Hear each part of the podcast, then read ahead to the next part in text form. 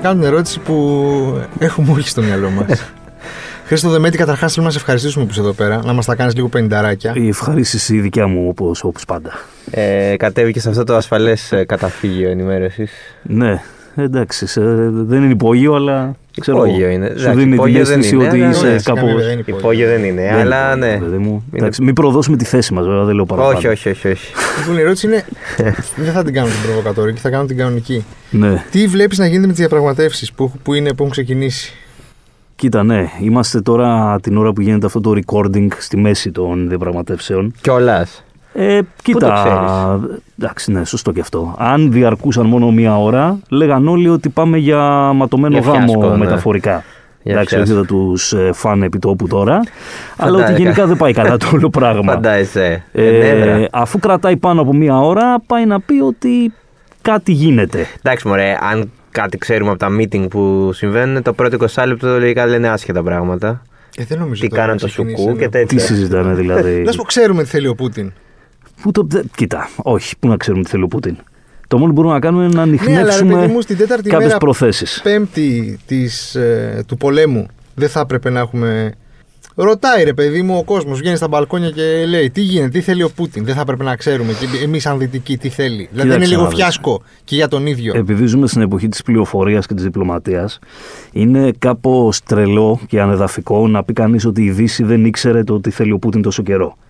Δεδομένου ότι υπήρχε πάντα μια σύγκληση τα προηγούμενα χρόνια, ειδικά από πλευράς Γερμανίας και Μέρκελ με το Κρεμλίνο, με αγαστές σχέσεις και ειδικά σε επίπεδο εμπορικών συμφωνιών, οικονομικών συμφωνιών. Όπως το βλέπουμε αυτό και με το μπλοκάρισμα του SWIFT, έτσι. Ναι, κάτσε να φτάσουμε εκεί, γιατί δεν είμαι πολύ σίγουρος ότι τελικά θα φτάσουμε εκεί, γιατί Το ανακοίνωσε οι έτσι, συνέπειες βέβαια η Φόντερ Λάιν. ως, ως πρόθεση, έτσι, Ναι. δεν έχει εφαρμοστεί. Αλλά Και όχι για όλες τις τράπεζες. Όχι για όλες. Για επιλεγμένες. Σωστό. Αυτό βέβαια είναι και η κεντρική τράπεζα της Ρωσίας μέσα, οπότε έχει σημασία. Αλλά επειδή αυτό θα έχει συνέπειες και στις δύο πλευρές, να δούμε αν θα γίνει.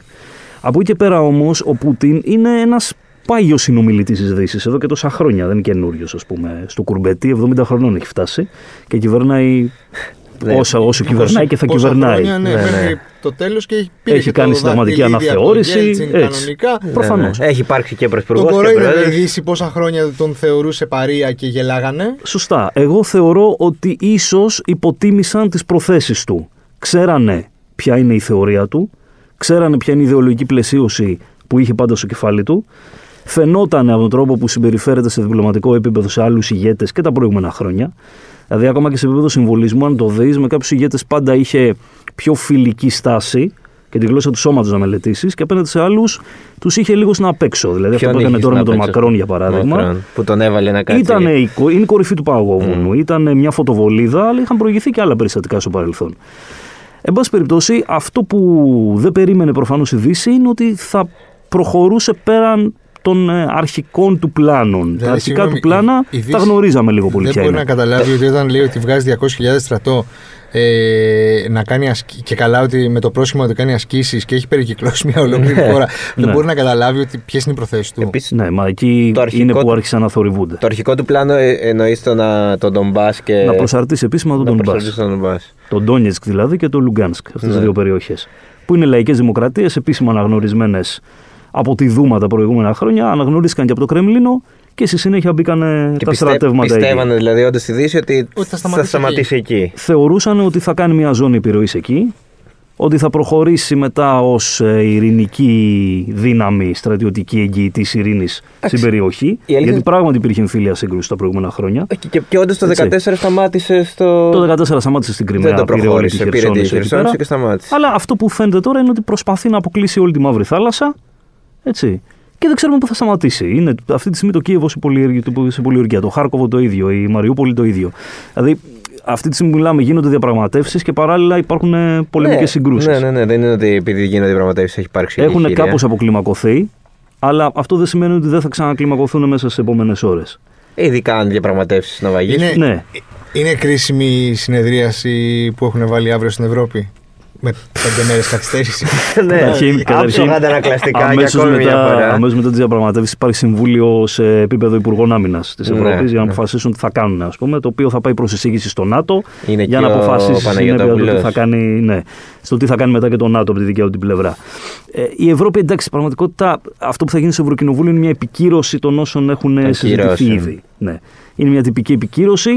Υπήρξε μια έντονη κριτική γιατί τέλος πάντων οι διαδικασίες κολλησιεργούν, αλλά όλο αυτό έχει να κάνει με την όλη γραφειοκρατία που διέπει την Ευρώπη τα τελευταία χρόνια. Δηλαδή, ε, ακόμα και σε επίπεδο πολέμου, βλέπεις ότι οι διαδικασίες θέλουν μια εβδομάδα για να οριμάσουν οι συνθήκες και να Ναι. κάτσουν να, να συνομιλήσουν και χωρίς να είναι δεδομένο ότι θα τα βρουν στο τέλος. Τέλος πάντων, αυτό που εγώ βλέπω πάντως που έχει πολύ μεγάλη σημασία και είναι αρκετά διαφοροποιητικό, δηλαδή μια ειδοποιώς διαφορά σε σχέση με τα προηγούμενα χρόνια, είναι η αλλαγή της τάσης τη Γερμανίας. Η οποία μέσα σε μία ώρα άλλαξε όλο το δόγμα που ακολουθούσε από τον Δεύτερο Παγκόσμιο Πόλεμο και μετά. Ανακοίνωσε τεράστιο budget για στρατιωτικούς εξοπλισμούς. Ανακοίνωσε εμπορική συμφωνία με την Αμερική σε επίπεδο φυσικού αερίου, υγροποιημένου φυσικού αερίου. Ανακοίνωσε ότι κάνει αμυντική συμφωνία, στρατιωτική συμφωνία με τη Γαλλία.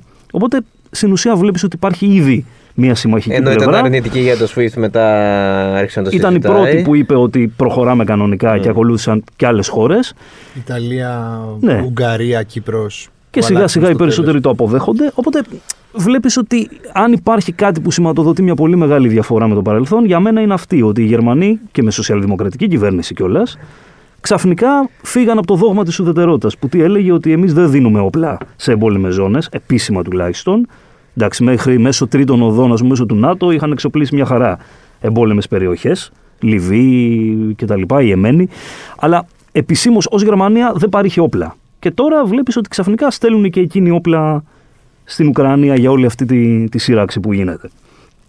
Τέλος πάντων, ε, α, το ένα κομβικό σημείο για μένα είναι αυτό. Το δεύτερο έχει να κάνει με τη στάση που, που βλέπουμε να τηρεί η Κίνα τον τελευταίο καιρό και ειδικά σήμερα, που είπε ότι δεν αναγνωρίζει τις κυρώσεις προς τη Ρωσία.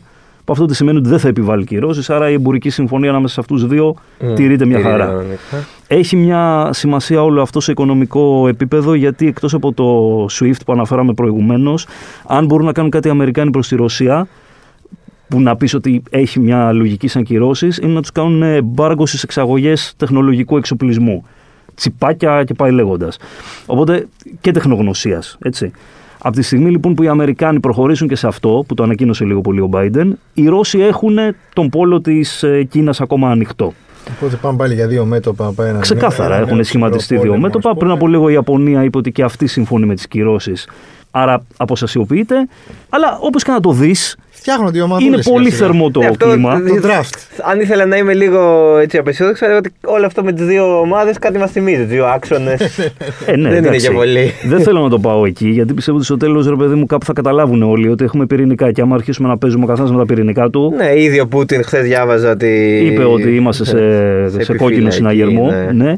Αλλά νομίζω ότι όλοι καταλαβαίνουν ότι άμα παίξουμε λίγο με τα πυρηνικά μας, τελείωσε ο πανηγύρι. Και διάβαζα ότι μόνο 100 όπλα πυρηνικού χαρακτήρα να χρησιμοποιηθούν μπορεί να ισοπεδωθεί ολόκληρη η Ευρώπη. δηλαδή, δεν μιλάμε για κάτι φοβερό. Ε, οι βαλιστικοί πυράβλοι του Πούτιν μπορούν να πλήξουν το Λονδίνο σε 20 λεπτά. Μιλάμε τώρα για φίλε. πράγματα τα οποία. Ναι, λέει τις πρώτες Δεν ώρες. τα διανοούμαστε, ας πούμε. 34,1 εκατομμύρια νεκρούς. Ναι, δεν, Τις πρώτες ώρες. Απίστευτο. σε πυρηνικό. Απίστευτα Οπότε- πράγματα, παιδιά. Εντάξει, είναι... δηλαδή ένα θέλω να πιστεύω ότι δεν θα φτάσουμε εκεί, εν πάση περιπτώσει. Ε, ε, καλά, ε. Αλλά σίγουρα- Να μας το πεις να Όχι απλά ξεκινήσουμε θέλω από να καλά, πιστεύω. τα εισιτήριά μας να Ε, φύγουν, Ναι, να όχι πάμε. απλά θέλω. Πού να πάμε; Η Ισλανδία είναι ένας καλός προορισμός. Η Αρκετά Ισλανδία, μακριά, ουδέτερη ζώνη. Εντάξει, Ναι. Έχει λίγο κρύο, αλλά δεν πειράζει. Δεν πειράζει. Ε, Ε, ζωντανή να είμαστε. σίγουρα μιλάμε για νέο ψυχροπολεμικό κλίμα σε κάθε περίπτωση. Δηλαδή, μπορεί να μην πάμε σε διευρυμένη στρατιωτική σύραξη, αλλά σίγουρα μιλάμε για ένα ψυχροπολεμικό κλίμα που δεν ξέρεις που θα καταλήξει. Δεν τους λες και πολύ σόφρονες ανθρώπους, αυτούς που διέπονται από μια τέτοια μεγαλομανία όπως είναι ο Πούτιν αυτή τη στιγμή, που θέλει να κάνει να, συ- να, να συγκροτήσει τη μεγάλη Ρωσία, ας πούμε, την τσαρική Ρωσία. Αυτό. ε, Δηλαδή, αυτοί που ανοιχνεύουν τις προθέσεις του, για να απαντήσω και σε αυτό που με ρώτησε στην αρχή Θοδωρή, λένε ότι η μεγαλομανία του Πούτιν ε, χτίζεται γύρω από αυτό το πράγμα. Ότι έχει αποφασίσει ότι τα κράτη της πρώην Ανατολικής, της Σοβιετικής Ένωσης, το πρώην Ανατολικό μπλοκ, δεν θα είναι στην επιρροή του ΝΑΤΟ. Αυτό ούτως ή άλλως το λένε από το 1991. Ήταν και συμφωνία για να σταματήσει η Σοβιετική Ένωση να υπάρχει όσο υπήρχε. Από το 1991 και μετά είπαν ότι τα κράτη τα οποία επαφίονται των συνόρων της Ρωσίας δεν θα μπουν στο ΝΑΤΟ. Και η Ουκρανία ήταν το de facto ότι δεν θα το ακουμπήσει Δεν φταίει ποτέ. λίγο και τον άλλο αυτό όμως, ξέρεις, οι πιέσεις. Προφανώς και φταίει. Σε Ε, ένα... ε, ελάτε στην αγκαλιά μας. Όταν φτάνει, όταν οξύνεται τόσο πολύ το κλίμα, δεν μπορεί να φταίει μόνο μια Ε, πλευρά. ναι. Έτσι. Και το ΝΑΤΟ σιγά σιγά άρχισε να επεκτείνεται, να επεκτείνεται, να επεκτείνεται σε επίπεδο βάσεων, στη Βουλγαρία, στα Βαλκάνια. Τσούκου τσούκου δηλαδή. Ναι, ναι, το, ναι. τι τελευταίο, το τελευταίο που μπήκε ήταν η Βόρεια Μακεδονία, δεν ήταν το πριν κάνα δύο χρόνια; Σωστά, ναι, με, μέσω της συμφωνίας των Πρεσπών που, εν πάση περιπτώσει, ο Πούτιν ε, εξ, αρχήν είχε, εξ αρχής είχε πει ότι είμαι αντίθετος με τη συμφωνία των Πρεσπών. Και αυτός είναι ο λόγος, έτσι. Ε, τώρα είναι λίγο τρελό να πεις ότι κυκλώνεται ένας γίγαντας από τη Ρωσία. Δεν κυκλώνεται, δεν μπορείς να πεις ότι η Ρωσία που έχει ίσως τα μεγαλύτερα σύνορα ας πούμε, στον πλανήτη και εξόδους από παντού, ότι μπορείς να την κυκλώσεις με κάποιον τρόπο. Είναι θέμα γοήτρου, είναι θέμα ισορροπιών Τώρα που και είναι είπες θέμα γόητρο. καθαρά ζωνών επιρροής. Ναι, έλεγα ότι δεν φταίμε κι εμείς που. Ο, η- α- ο απλός κόσμος, ξέρεις πώ πέρασε ρε παιδί μου στην pop κουλτούρα, στην κουλτούρα τέλος πάντων. Ότι ο. Ναι, μωρέ, έχουν τον Πούτιν, το γραφικό και το meme και ε, πώς το λένε. Ο και σούπερ πάνω στο κακός, άλλο, ναι. Και το σώμα και πώς το λένε, κάνει μπανιό παγωμένες. Δηλαδή, δεν, Σκοτώνει δηλαδή, αρκούδες. αν του φερθήκαμε εμείς σαν λαό δεν τον πει. Όχι, σαν λαό, όχι εμείς. Καλά, εμείς σαν λαός θα πάμε και εκεί μετά. Λάθος, λάθος, λάθος. Εμείς γενικά σαν άνθρωποι, αν τον πήραμε έτσι στο, στην κοροϊδία. Είναι εξή, παιδί μου, όλο αυτό ανάμεσα στα πλαίσια της υποτίμησης του αυτού που θεωρείς αντίπαλο και στα πλαίσια του παράλληλου θαυμασμού του αγνώστου. Γιατί είμαστε πάρα πολύ μακριά δεν από είναι το και τι ο σημαίνει η Κιμ. Ρωσία. Δεν είναι ο Κιμ, όχι, σε καμία περίπτωση δεν είναι ο Κιμ. Δεν ξέρω ποιος είναι επικίνδυνο, πιο επικίνδυνος από τους δύο. Όχι, εννοώ ότι Αλλά είναι στην τόσο pop κουλτούρα μακριά που υπάρχει- Είναι τόσο κλειστά και τέτοια. Ναι, δηλαδή τον αυτός Kim τον εμφανιζόταν, έχουμε- Κατάλαβες. Τον βλέπαμε αυτό και όπως είπε Έχει εσύ και πριν εδώ. με το Μάκρο. Ναι, Κι όμως, έχει έρθει εδώ. ρε παιδί μου, α, δεν ξέρεις το απόλυτο τι συμβαίνει στη Ρωσία. Έτσι, όταν βλέπεις Όχι, ότι υπάρχει και η τόσο πληροφορία μεγάλος που φτάνει έλεγχος στο- σε πληροφοριών. εμάς Ναι, χωρίς να είναι επικροτώ πολύ- το ότι η Ευρώπη Οι μπλοκάρει. Έλληνες ανταποκριτές στη Μόσχα δεν τα, στα, στα παρουσιάζουν ωραία; Ε, δεν μπορούν να πούνε και πολύ περισσότερα. Δηλαδή είναι θέμα Τη, γρα- ξέρεις, ναι, τη γραμμή ισορροπιών. του. Δεν είναι. Αν είσαι κυβέρνησης. ανταποκριτής από την Κωνσταντινούπολη και από τη Μόσχα, είναι μετρημένα τα κουκιά αυτά που μπορείς να πεις. Αλλά θέλω να πω, ρε παιδί μου, ότι ε, είναι τόσο μεγάλος ο έλεγχος πληροφοριών, χωρίς να συμφωνώ με αυτό που έκανε τώρα η Φοντερ Λάιεν που μπλοκάρει το Russia Today και το Sputnik. Αυτά είναι γελιότητες. Αυτό ναι. Αυτό είναι μια γελιότητα γιατί εξισώνεσαι με την άλλη πλευρά. Πάει ο άλλος μπλοκάρει το Twitter, το Instagram και τα social media και πας και εσύ και κάνεις στην πραγματικότητα το ίδιο. Απ' την άλλη, όμως, να σου πω κάτι, είναι πολύ μεγάλη κουβέντα. Ε, Πώς αντιδράς απέναντι στα fake news, ρε, εσύ, και στην ε, προπαγάνδα; Τα, τα αφήνεις έτσι; Προσπαθώντας να. Όχι, σίγουρα μη ελέγχοντας την πληροφορία. Προσπαθείς να αφήσεις την αντικειμενικότητα στο μεγαλύτερο βαθμό που Εντάξει, γίνεται. εδώ που τα λέμε έτσι καλώς και πολλά μέσα στην Ελλάδα μεταφέρουν ε, αυτούς η Η κυβερνητική Ελλάδα γραμμή. είναι η κοιτίδα της αντικειμενικότητας, δεν καταλαβαίνω τι εννοείς. Δεν εννοώ εσάς. Με την ίδια λογική, ξέρεις. Δεν μπορείς κάποιος να πει Α, Όχι, κλείσει. η ερώτηση είναι τελείως. Ναι. Ε, δεν, είναι, δεν υπάρχει Κοίτα, τέτοια στα από ελληνικά πίσω. μίντια έχει γίνει και ένα καλό όμως. Το οποίο το Σκέψη, έχετε. σκέψη και εγώ το Ναι, ναι, καταλαβαίνω ναι. από τη μία. Λέω Εντάξει. είναι γελιότητα, αλλά απ' την άλλη τι να ξέρεις, και τι, τι κάνεις; Για μένα το επικίνδυνο δεν είναι τόσο το ότι είχε γίνει, είχε γίνει μια pop καρικατούρα τα προηγούμενα χρόνια, ο Πούτιν ή ο Κιμ Ιογκούνι κτλ. Για μένα ε, το πιο επικίνδυνο είναι ότι προσετερίζονται την εικόνα του μεγάλου ηγέτη Πούτιν, την υιοθετούν ακροδεξί κύκλοι, γιατί νομίζουν ότι είναι το άρμα της αντισυστημικότητας, ας πούμε, ο Πούτιν και ο κάθε Πούτιν. Και πλαισιώνονται γύρω από αυτό το πράγμα, που βέβαια, άμα το πάμε πολύ πιο πίσω, υπάρχουν και κάποιες ύποπτες οικονομικές συναλλαγές σε επίπεδο οικονομικών ενισχύσεων ακροδεξιών ομάδων ανά την Ευρώπη. Έτσι. Και ε, σχηματοποιείται ένα άρμα το οποίο θα το έλεγα ότι είναι περισσότερο δίθεν πατριωτικό, αυτό το φαινομενικό πατριωτισμό που λέμε, ε, γύρω από τη μεγάλη ιδέα της αναστήστασης της Ορθοδοξίας που Να, πρεσβεύει ναι, ναι, ο ναι. Πούτιν και η Ρωσία Καλά, και, και πριν κάποια χρόνια τα υπή- Ορθόδοξα αδέρφια ας πούμε, που υπήρχε είμαστε φωνή όλοι. στην Ελλάδα αρκετά ισχυρή. Του αφήστε το δούνου του. Ναι, Πάμε να εντάξει. μας δώσει λεφτά είναι η αυτό, μεγάλη αυτό Ρωσία. ακριβώς. Δηλαδή, άμα το δεις, ρε παιδί μου, είναι ο αντιευρωπαϊσμός, ο αντιδυτικισμό. Που Ακριβώς, ναι. δεν λέω ότι δεν υπάρχει έρισμα στο να είσαι αντιδυτικό η σημερινή ημέρα. Ναι, και το απλά ΝΑΤΟ πρέπει έχει να προ- κάνει εγκλήματα. Ναι. Δηλαδή, η Σερβία είναι πάρα πολύ κοντά. Αυτό που έγινε στην Ιουγκοσλαβία είναι πάρα πολύ κοντά χρονικά. Ναι, ναι, ναι, δεν, ναι, δεν ναι, το ναι. ξεχάσαμε. Όχι, βέβαια. Όμως είναι πολύ επικίνδυνο το ότι υπάρχουν χαρακόμματα σε διεθνές επίπεδο και πάλι χαρακόμματα και σε τοπικά επίπεδα. Βλέπεις, ας πούμε, ότι σιγά σιγά πάλι έχει συγκροτηθεί ένα άρμα ακροδεξιών στην Ελλάδα γύρω από τον Πούτιν, το οποίο στο τέλος της ημέρας, τι να σου πω τώρα, πόσο λογική έχει, ας πούμε. Δηλαδή είναι σαν να λες ότι ο Πούτιν είναι. Ε, τον αποδέχομαι ως τον ηγέτη της μεγάλης ε, δικτατορικής αντεπίθεσης, δεν ξέρω εγώ τι, νεοπατριωτικής αντεπίθεσης έναντι του δυτικού κόσμου. Να κάνω μια χαζή ερώτηση. Ε, και, εν πάση περιπτώσει, στο τέλος πίσω από όλο αυτό είναι μόνο οικονομικά συμφέροντα. Εκεί θέλω Καλά, να καταλήξω. εντάξει, ναι. Εντάξει. πώς γίνεται η ακροδεξιά να έχει αγκαλιάσει τον Πούτιν στην Ελλάδα, Ναι. ενώ η γραμμή της ρωσια είναι ότι αυτή τη στιγμή στην Ουκρανία κυνηγάμε νεοναζί; Δεν, ναι, είναι η προπαγάνδα αυτή. Ναι, Δηλαδή, αλλά άμα δεν τα είναι βάλεις λίγο κάτω, αντιφατικότερο με τα άλλο. Υπάρχουν ε, τα, τα πάγια αιτήματα του Πούτιν που έχει θέσει τώρα για την Ουκρανία είναι η αποστρατικοποίηση της Ουκρανίας, Ναι, ναι. η ουδετερότητα της Ουκρανίας, που σημαίνει να βάλουμε έναν ηγέτη μαριονέτα. κοινής αποδοχής, υποτίθεται, ναι, ναι, κάποιον δικό του. Δηλαδή, ελεγχόμενο ναι, από τη ναι. Ρωσία και η αποναζιστικοποίηση. Ναι. Όλα τα προηγούμενα χρόνια ο Πούτιν έχει τηρήσει, έχει κρατήσει τις πρακτικές που είχε η Σοβιετική Ένωση. Τη πρακτική της προπαγάνδας. Άσχετο που δεν έχει καμία σχέση με κομμουνισμό και με τη Σοβιετική Ένωση ο ίδιος. Αυτό τι σημαίνει ότι όπου βρει ευκαιρία θα χωθεί. Βλέπει ότι υπάρχουν αναδυόμενες ομάδες ακροδεξιών στην Ουκρανία, θα τις εξοπλίσει. Ακόμα και αν αυτοί σφάζονται μεταξύ τους. Ε, θα στείλει ακροδεξιούς εκεί. Υπάρχει, είναι Έχουν παρισφρήσει οι Ρώσοι δηλαδή μέσα ναι. στο. Αξίζει να ψάξει κανείς την ιστορία ενός τύπου που λέγεται Αλεξάνδρ Ντούγκιν, ο οποίος θεωρείται το εξαπορρίτων του Πούτιν, ο στενός του σύμβουλο, είναι τώρα γύρω στα 60, θεωρητικός της ε, Νοβορώσια, της Μεγάλης Ρωσίας ε, και της Λαβική υπεροχής, που θεωρείται ο άνθρωπος του Πούτιν σε ιδεολογικό επίπεδο. Και γύρω από αυτόν έχει συγκροτηθεί ένα πολύ μεγάλο μπλοκ ακροδεξιών που έχουν στείλει απεσταλμένους τους στη Μόσχα σε διάφορα συνέδρια που έχουν γίνει ακροδεξιάς. Ε, είτε μιλάμε για τη Λεπέν, είτε μιλάμε για, το, για, το, για τον Όρμπαν και το κόμμα του, ε, είτε μιλάμε για τον Σαλβίνη, είτε μιλάμε για τη δική μας Χρυσή Αυγή. Ε, υπάρχουν πολλές στενές διασυνδέσεις λοιπόν με τους οπαδούς του, του Ντόγκιν ε, και με αυτές τις ακροδεξιές ομάδες που λες ότι εδώ κάτι συμβαίνει.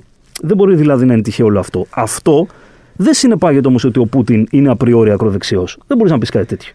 Ο ίδιος λέει ότι είναι εκλεγμένος ηγέτης. Ούτε βέβαια ότι οι Ουκρανοί είναι. Και σε καμία περίπτωση δεν μπορείς να γενικεύεις και να λες έναν ολόκληρο λαό ότι είναι ναζί. Ναι. Το ότι έχουν μπει ε, μηχανισμοί προπαγάνδας, μηχανισμοί διάβρωσης της κοινωνίας και εκμεταλλεύονται όλο αυτό το πράγμα, δεν σημαίνει ότι όλος ο λαός είναι ναζί. Το λάθος που έκαναν οι Ουκρανικές κυβερνήσεις και συγκεκριμένα οι προηγούμενοι, πριν από τον τωρινό, τον Ζελένσκι, είναι ότι νομιμοποίησαν απόλυτα το τάγμα του Αζόφ Μμ.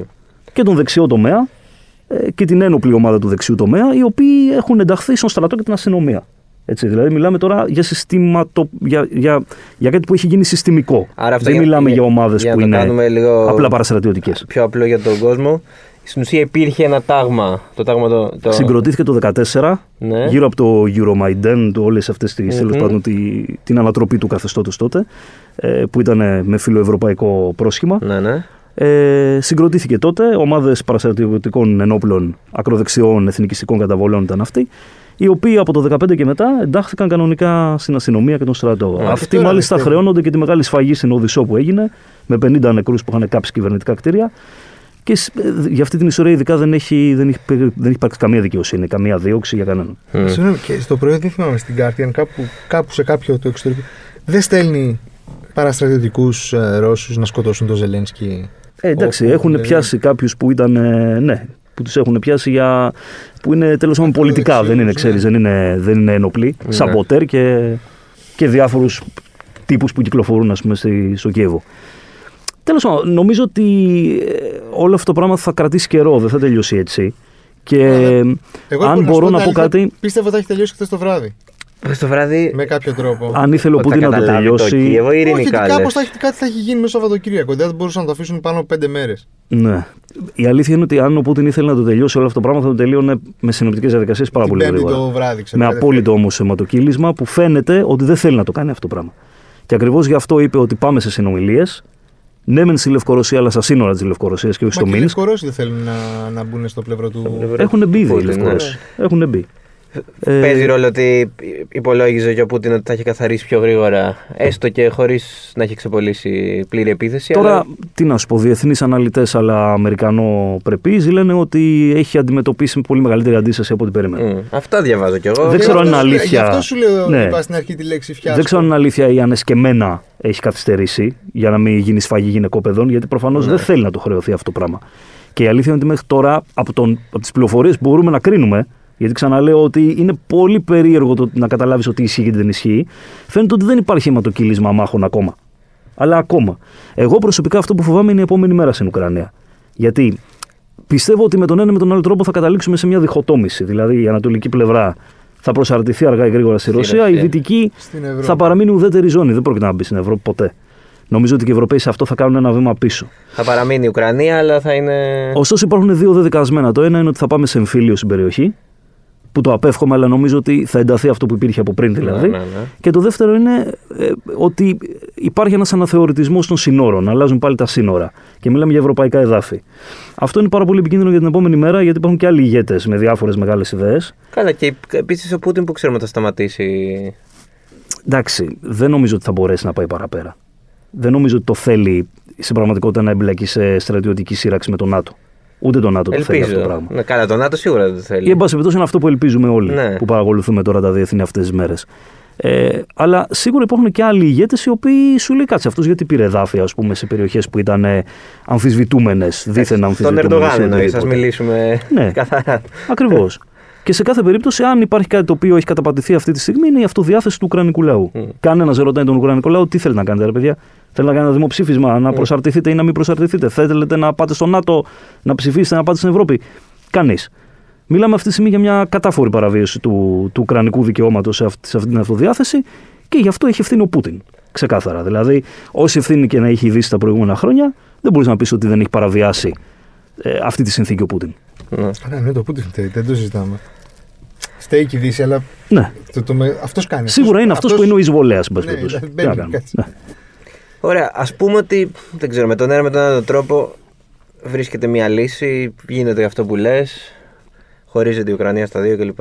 Μμμ. Ποια πιστεύεις ότι είναι η επόμενη μέρα στη σχέση της Δύσης με τη Ρωσία, Δηλαδή σε κάποια χρόνια θα είναι όλα περασμένα ξεχασμένα; Ψυχρός πόλεμος, Όχι, πάλι. ψυχροπολεμική. Για, ναι, για πόσο καιρό, δηλαδή. Ποια από το άλλος κράτησε 30 χρόνια. 30 ξέρω εγώ. χρόνια κράτησε προηγούμενος. Ε, Θα πάμε πάλι δηλαδή η επιστροφή. Όσο στο είναι ο 89. Biden πρόεδρος των ΗΠΑ, θα είναι τα πράγματα κάπως ήρεμα.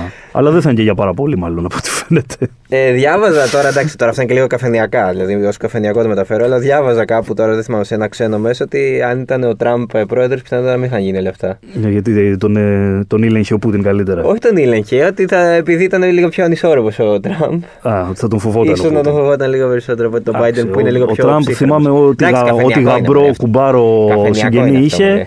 Ναι. Ήταν σε δοσοληψίες με τους Ρώσους ολιγάρχες. Ναι, ναι, ναι. ναι. Το- αυτό δεν είναι καφενειακό όμως, αυτό είναι, Αυτό αυτό δεν είναι. είναι πραγματικότητα. Οπότε τι να σου πω, δεν ξέρω, αν το δεις σε αυτή τη βάση μπορεί. Αλλά σίγουρα είναι, καλό είναι να έχεις λιγότερους μεγαλομανείς σε θέσεις εξουσίας. Δεν τους πω τρελού, γιατί Καλά. χρησιμοποιείται πολύ αυτό. Φλάκα κάνεις. Ναι, ναι, Ε, εννοείται. αλλά όσο λιγότερους έχεις μεγαλομανείς σε Εννοείται, θέσεις ναι. ισχύω, τόσο καλύτερα είναι. Ο Πούτιν πάντως νομίζω ότι αυτή τη στιγμή έχει την αντίληψη ότι δεν απειλούμε από κανέναν. Ότι μπορώ να κάνω ό,τι θέλω αν θέλω. Εντάξει, πρακτικά, ρε παιδιά, εδώ που τα λέμε. τι- Τι, δεν είναι και πολύ εύκολο να εμπλακείς σε πολεμική σύραξη αυτή τη στιγμή με την Ρωσία. Αυτό θα σημάνει τον Τρίτο Παγκόσμιο Πόλεμο Ναι, και επίσημα. ξεκάθαρα, Δηλαδή, ξεκάθαρα. δεν είναι απλά αυτά τα πράγματα. Ξεκάθαρα. Και όταν σου λέει ότι τα πυρηνικά μου εγώ τα έχω και όποτε θέλω τα ενεργοποιώ. Δεν φταίει και η Ευρώπη όμως που δεν ε, τόσα χρόνια, ρε παιδί μου, όταν, από όταν φύγαμε, όταν είπαμε στρατηγικά εμείς σαν Ευρώπη, κοιτάξτε να δείτε, ε, θα κόψουμε λίγο τη φάση μας με, τη, με τη Μέση Ανατολή. Κόβουμε λίγο. Φίλοι. Ναι, αλλά δεν θα βγαίνουμε Αλλά και τόσο, ναι. αυτό και πάμε λίγο προς Ρωσία. 25-30 χρόνια πριν. Κανείς δεν φανταζόταν αυτό που θα γίνει. Μμ. Έτσι, κανείς, οκ, κανείς δεν φανταζόταν. Δεν θα έπρεπε όμως και εμείς σαν Ευρώπη, super duper ήπειρος, πλούσιοι, το ένα το άλλο, να έχουμε προβλέψει να φτιάξουμε το δικό μας, τη, τη, τη δική μας κατάσταση. Μα ρε, εσύ, Θοδωρή, δεν υπάρχει κοινή γραμμή καν σε πλαίσιο κυρώσεων μέχρι Ε, δεν τώρα. φταίει σε αυτό. Δηλαδή έχεις έναν Όρμπαν, έχεις ένα, είχες έναν Κούρτς, έχεις ακροδεξιούς που κυβερνάνε ας πούμε. Δεν μιλάμε τώρα για μικροομάδες ακροδεξιών και επιρροής τέτοιου τύπου. Μιλάμε για κυβερνήσεις ολόκληρες. Ε, ανθρώπους που δεν κυβερνήσεις, παίρνανε πρόσφυγες τόσα ξέρεις, χρόνια. Τα τελευταία 10 χρόνια είμαστε στην. ε, Έστω, κάποια στιγμή πρέπει στην να οικονομική. οριμάσει αυτή, αυτός ο οργανισμός. Έχουμε ευρώ, ας πούμε, από το 2002. Δηλαδή είναι μια 20 ετία. Πες ήταν ρε παιδί μου ένας νέος οργανισμός. Μέχρι να οριμάσει ήθελε κάποια Ένας χρόνια. νέος οργανισμός που φρόντισε ρε παιδί μου κάποια μέλη της ε, α λίστας ε, να γίνουν ακόμα πιο ισχυρά και της β γ δέλτα ότι παιδιά εντάξει θα τη βρούμε την άκρη μέσα. Ναι. Αλλά δεν είμαστε ενωμένοι. Ναι. Μα δεν υπάρχει κοινή γραμμή, δεν υπάρχει Αυτός σύμπνοια αυτό είναι αυτό το απόψεων. πρόβλημα της... ε, Ξεκάθαρα. της- Προφανώς ξεκάθαρα. Και όσο ήταν η Μέρκελ στο τιμόνι, έβλεπες ότι στο τέλος ε, υπήρχε η φωνή των Γερμανών. Αυτή τη στιγμή η Ευρώπη έχει και ένα θέμα ηγεσίας, έτσι. Ποιος είναι ο κοινά αποδεκτός ηγέτης, ας πούμε, που θα περάσει τη γραμμή στην Ευρώπη; Ο Μακρόν. Κυριάκος Μητσοτάκης. Ενδεχομένως. Σίγουρα. Ε, Για Στείλαμε, πες μας, στείλαμε τώρα- και, ναι, στείλαμε και τώρα, που, όπλα. φύ- τώρα που φύτεψα Τώρα αυτό το- το όνομα τα- αυτό το στην design. κουβέντα μας, πώς φαίνεται η, η στάση της ελληνικής πλευράς; Κοίτα να δεις. Εγώ είμαι, το έχω πει ότι είμαι κατά των πολέμων και κατά των στρατιωτικών Όλοι μας. εξοπλισμών. Ε, καλά Όλοι, τώρα, ε, ναι, εντάξει. εντάξει, Δεν και- είμαστε Και κανένα εγώ θα μεγάλο. ζούσα και με 10 ραφάλ θέση, λιγότερα. θέση να δικιά ξέρεις, μου, δηλαδή. ναι. Με πέντε ίσως. Τα πέντε θα τα ήθελα. Εντάξει, είσαι και στα σύνορα με την Τουρκία. Αυτό είναι πολύ λεπτή συζήτηση. Αλλά η δικιά μου θέση είναι ότι όσο πιο πολύ μπορείς να μείνεις ουδέτερος, τόσο καλύτερο είναι. Ε, τώρα στείλαμε κάτι Καλάζνικοφ που είχαν κατασχεθεί, ξέρω εγώ, και κάτι κράνη. Το οποίο τα είχαν ε, κατασχέσει Κατασχέσει από, Ουκρανούς, από ε. Ουκρανούς και Το δεν ξέρω. οποίο δεν- απλά ναι. τα πίσω. επι- και, τα τα, επιστρέψαμε. και τα στέλνουμε πίσω στην πραγματικότητα. Αλλά περίμενα ήταν. τουλάχιστον, ρε παιδί μου, όλο αυτό να γίνει κατόπιν μια συμφωνία σε επίπεδο πολιτικών αρχηγών. Ότι ελάτε εδώ κύριοι, ξέρω εγώ, να πιούμε ένα καφέ, να σας πω ότι θα κάνω αυτό, θέλω να κάνω Θα αυτό. συμφωνούσαν, ρε Χρήστο. Ή θα υπήρχε αντιπολίτευση πάλι; Το πιο πιθανό να υπήρχε. Όμως από τη στιγμή που το Σύνταγμα δεν τον δεσμεύει να έχει την κοινή αποδοχή των υπολείπων πολιτικών αρχηγών, ούτε να γίνει κησαία, μπορεί να το κάνει. Μμ. Ε, θα ήταν πιο ηθικό να πει ότι εγώ σας ενημερώνω για αυτό που θέλω να κάνω. Ναι. Θα το κάνει αύριο. Αλλά δεν Ναι, εγώ γίνεται. θα το κάνω. Ναι, δεν γίνεται όμως να το κάνεις μετά από ένα καφέ, ένα πρωινό καφέ Σάββατο πρωί στο Μαξίμου αυτό το πράγμα, κατάλαβες; Δηλαδή. Στην τρέλα- Έχεις- στην τρέλα έχεις πάνω. πιει πρωί Σάββατο. Και χωρίς να είναι και ο Δένδιας εκεί Για να πέρα. σου ψωριά είναι. και χωρίς να ζένιγε, ναι. το οποίο σημαίνει κάτι; Ε, εντάξει, επισήμως έκανε διαπραγματεύσεις με τους πρέσβεις στη Μαριούπολη και την Οδυσσό. Εντάξει. Δεν ξέρω αν σημαίνει κάτι. Θα Ρε το, Χρήστο, για να θα το κάνω λίγο μάθουμε. στο δικηγόρο του διαβόλου. Δύο-τρεις μέρες όλη η Ευρώπη φωταγωγούσε μνημεία. Και λέγαν όλοι ρε Φωταγωγήσαμε παιδιά. και εμείς ένα παράθυρο στη Βουλή. Καλά, αυτό Όχι το κάνουν μόνο πάντα. στη Αυτό το έχουν ξαναφωτο... ξα- Ναι, το ναι, έχουν ναι. ξανα- Δύο παράθυρα. Είναι, χάλι, είναι πολύ Πολλά, κακό πολλά τέτοιο. φωταγωγήσαν. ε, και λέγαν όλοι ρε παιδιά, έτσι δεν βοηθάτε. Βοηθήσαμε και, Πρέπει να δουλέψουμε τα λένε, digital media, παιδιά. και λένε γιατί βοηθήσαμε; Ναι. Ξέρεις, και λίγο. Εντάξει, και... το πρώτο που θα κάνεις για να βοηθήσει είναι ανθρωπιστική βοήθεια. Ναι, αλλά άμα. Ρε παιδί μου, Μετά θα κάνεις κυρώσεις, θα κλιμακώσεις κυρώσεις. εντάξει, Ακόμα δεν έχουν Η κλιμακωθεί. Ουκρανία πάντως λέει σε ότι επίπεδο δεν πρακτικό. χρειαζόμαστε κυρώσεις αυτή τη στιγμή. Στη Ρωσία χρειαζόμαστε όπλα και. Στηρίζουν τις κυρώσεις και ζητάνε να Ε, ενεργοποιηθούν. Ναι. Τέλος πάντων. Δεν ξέρω κι εγώ, δεν είναι ότι έχω. Εντάξει, Κι κοίτα να εγώ- δεις. Ό,τι γίνει, γίνεται σε επίπεδο συμφωνίας ΝΑΤΟ ή σε κομμάτι Ευρωπαϊκή του Ένωση ΝΑΤΟ. και ΝΑΤΟ, ναι. Εντάξει, οπότε δεν μπορείς να κάνεις και διαφορετικά. Πριν Ναι. από λίγο αυτό είπε και ο οικονόμου, ότι ό,τι αποφασίσει το ΝΑΤΟ θα το κάνουμε κι εμείς. Ναι, και ότι θα Εντάξει. στείλουμε και μαχητικά. Απλά το κάναμε και λίγο εμείς προληπτικά για να Ναι. δείξουμε ότι συμμετέχουμε. Ισχύει ένα δημοσίευμα που διάβαζα σήμερα ότι ο Πούτιν φοβάται μόνο το Μητσοτάκι. Μην του ματιάσει. δεν ξέρω. δεν ξέρω τι να σου πω τώρα. κακίες, κακίες κύριε αυτά. Κακίες. Όχι, Δεν, δεν- δεν υιοθετώ. δεν Εντάξει, υιοθετώ. εντάξει. Τι να πω, μια πρόβλεψη θα, έτσι κλείνοντας θα, θα ρίσκαρες ε, μια, πρόσ- μια πρόβλεψη. Ε, νομίζω ότι θα καταλήξει. Σήμερα σε φαντάζομαι αυτό δεν που- περιμένουμε. Δεν νομίζω. Ε, τώρα δεν ξέρω. Οποιαδήποτε δεν ξέρω. συμφωνία. Α, Νομίζω ότι θα συνεχιστεί αυτό. Ε, ελπίζω κάπως να συμφωνήσουν ε, τουλάχιστον τα στρατεύματα να τραβηχτούν προς τα πίσω για να μπορέσουν και οι άμαχοι να φύγουν γιατί στο Κίεβο οι περισσότεροι είναι εκεί, δεν έχουν φύγει. Οι περισσότεροι άνθρωποι είναι εκεί. Ε, αν υπάρχει κάτι το οποίο μπορώ να πω εγώ σε κάθε εμπόλεμη σύραξη που βλέπω όλα αυτά τα χρόνια είναι ότι ο μοναδικός που μπορούμε ανοιχτά να στηρίξουμε είναι οι άμαχοι. Ναι. Έτσι. Και τώρα. Ε, και δεν πρέ- υπάρχουν πρόσφυγες καλοί και κακοί, γιατί ακούσαμε Καλά, και αυτές τις έχουμε γελοιότητες. διαβάσει τέρατα, Ότι οι ναι. Ουκρανοί είναι, κανο, είναι κανονικοί πρόσφυγες Κανονικοί, και ναι, άλλοι ναι, δεν ναι, είναι. ναι, δηλαδή. Καλά, οκ. και πολύ σεξισμός πάει. Αυτό- περίπου. ναι, Εντελώς ναι, ναι, και ναι. φέρτε Ουκρανές στην Ναι, Ελλάδα. ναι, ναι, ναι, ναι, ναι. Τέλος πάντων, Όχι, να εμετικά- ξερνάς. Εμετικά πράγματα, ναι. Ε, εμετικά πράγματα. Αλλά θέλω να πιστεύω ότι εν τέλει θα καταλήξει στο αρχικό πλάνο του Πούτιν που ήταν ε, προσαρτό τον Ντομπά, ενδεχομένως σε κάποιες νότιες περιοχές. Και μην μου ξανακουνηθείτε γιατί κοιτάξτε τι έκανα. Και μπορώ να το ξανακάνω. Ναι. Και, λίγο- θα πάμε σε μια Και περίοδο τίποτα, ένταση. Χαλαρώνουμε για μια 25 ετία. Ναι, ψυχρό δεν, πόλεμο. ξέρω, Πεθαίνει ο δεν ξέρω αν Πούτιν. θα είναι για τόσο πολύ. Πεθαίνει κανένας, ανασταίνεται κανένας. Ε, Τα οπότε- μέτρα για τη Ρωσία όλα αυτά ε, θα πιστεύεις θα. Όχι, μα το είπανε ότι αν κάνει πίσω δεν θα μπουν σε εφαρμογή. Α, δεν θα μπουν σε εφαρμογή. Ναι. Αλλά όπως και να έχει, ότι η Γερμανία θα ενεργοποιήσει οικονομική συμφωνία με την Αμερική είναι δεδομένο. Δηλαδή, είχε 40% εξάρτηση ενεργειακά από τη Ρωσία, θα το πάει στο 20%. Η Ελλάδα τι θα κάνει γι' αυτό; Καλά. Ε, κάντε στόκ. Πάρτε. Στο φυσικό αέριο. Πάλι καλά που τελειώνει ο χειμώνας. Στο κάνετε κανένα φάι. Προλάβαμε, ξέρω εγώ. βάλαμε. Τουλάχιστον δεν θα κρυώσουμε φέτος, ναι. Ναι, του χρόνου βλέπουμε. Έχουμε κανένα δύσκολο μήνα ακόμα, αλλά. Εντάξει, προλάβαμε, εμείς βάλαμε, εντάξει. Το βγάλαμε το φετινό χειμώνα. Αυτός ήταν ο Χρήστος Δεμέτης, ο διευθυντής σύνταξης του News 24-7. Να είστε καλά, Το κύριε. News 24 να πούμε ότι έχει διαρκή ενημέρωση, live blog, ε, όλο το, σχεδόν όλο το 24 ώρες, να πάση περιπτώσει. Και θα έχουμε για μέρες, όπως φαίνεται. Οπότε ό,τι θέλετε να δείτε με. Ε, Όχι ότι δεν το εγκυρότητα. κάνετε, όχι ότι δεν μπαίνετε. Δηλαδή, Ναι, καθημερινά. όχι, προφανώς, προφανώς. Λοιπόν, αυτοί ήμασταν Αυτοί κι ήμασταν εμείς. κι εμείς. Τι να πω. Πού Ε, μας ακούνε να πεις. Να πω που μπορείτε να μας ακούνε, ναι, στα Apple Podcast φυσικά, στο Spotify, στα Google Podcasts, μας ακούτε. Προτιμήστε τα- να κάνουμε. Όχι, εντάξει. Όχι, όχι, όπου θέλετε, Ναι, όπου όπου θέλετε. Spotify. Τι να πω, ή- ας ελπίσουμε να λήξει όλο αυτό γρήγορα, δεν θα... Εύχεσαι Αυτό. σα- να ευχηθείς παγκόσμια ειρήνη, θες αυτό; Ε, να ευχηθώ παγκόσμια ειρήνη, ναι, και να τελειώσει η παγκόσμια πείνα. Έγινε και θα τα ξαναπούμε εμείς την επόμενη εβδομάδα. Σας ευχαριστούμε. Είστε καλά.